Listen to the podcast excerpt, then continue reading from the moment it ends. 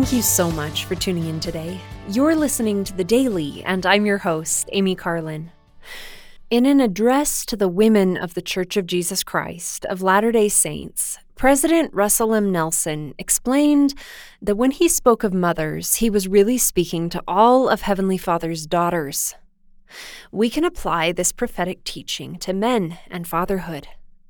When we speak of fathers, we are speaking of all of Heavenly Father's sons. It is their divine heritage, their birthright, to be fathers in this life or the next. To adapt President Nelson's words, every man is a father by virtue of his eternal divine destiny. As a woman, I have heard countless messages about the power and influence of women, but I don't always have the privilege to hear about the strength and courage of Heavenly Father's sons.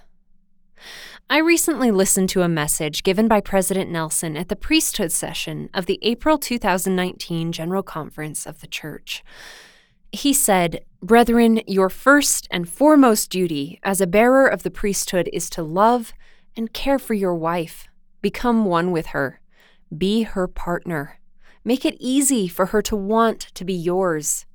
No other interest in life should take priority over building an eternal relationship with her. Nothing on TV, a mobile device, or a computer is more important than her well-being." Next, he invited the men of the church to do the following four things. First, take an inventory of how you spend your time and where you devote your energy. That will tell you where your heart is. Second, pray to have your heart attuned to your wife's heart. Third, seek to bring her joy.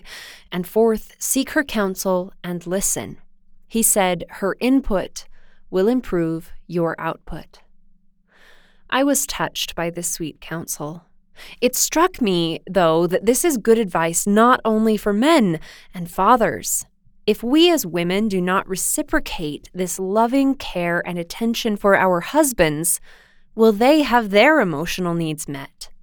If we are ignoring them, the fathers of our children or future children, how will that affect them? As women, let's trust the men in our lives. Let's seek their counsel, seek to bring them joy, pray to have our hearts attuned together, and make sure that we are devoting our time and energy in the places we want our hearts to be. If you'd like to listen to the rest of President Nelson's message, which I highly recommend, look up We Can Do Better and Be Better on churchofjesuschrist.org or on the Gospel Library app.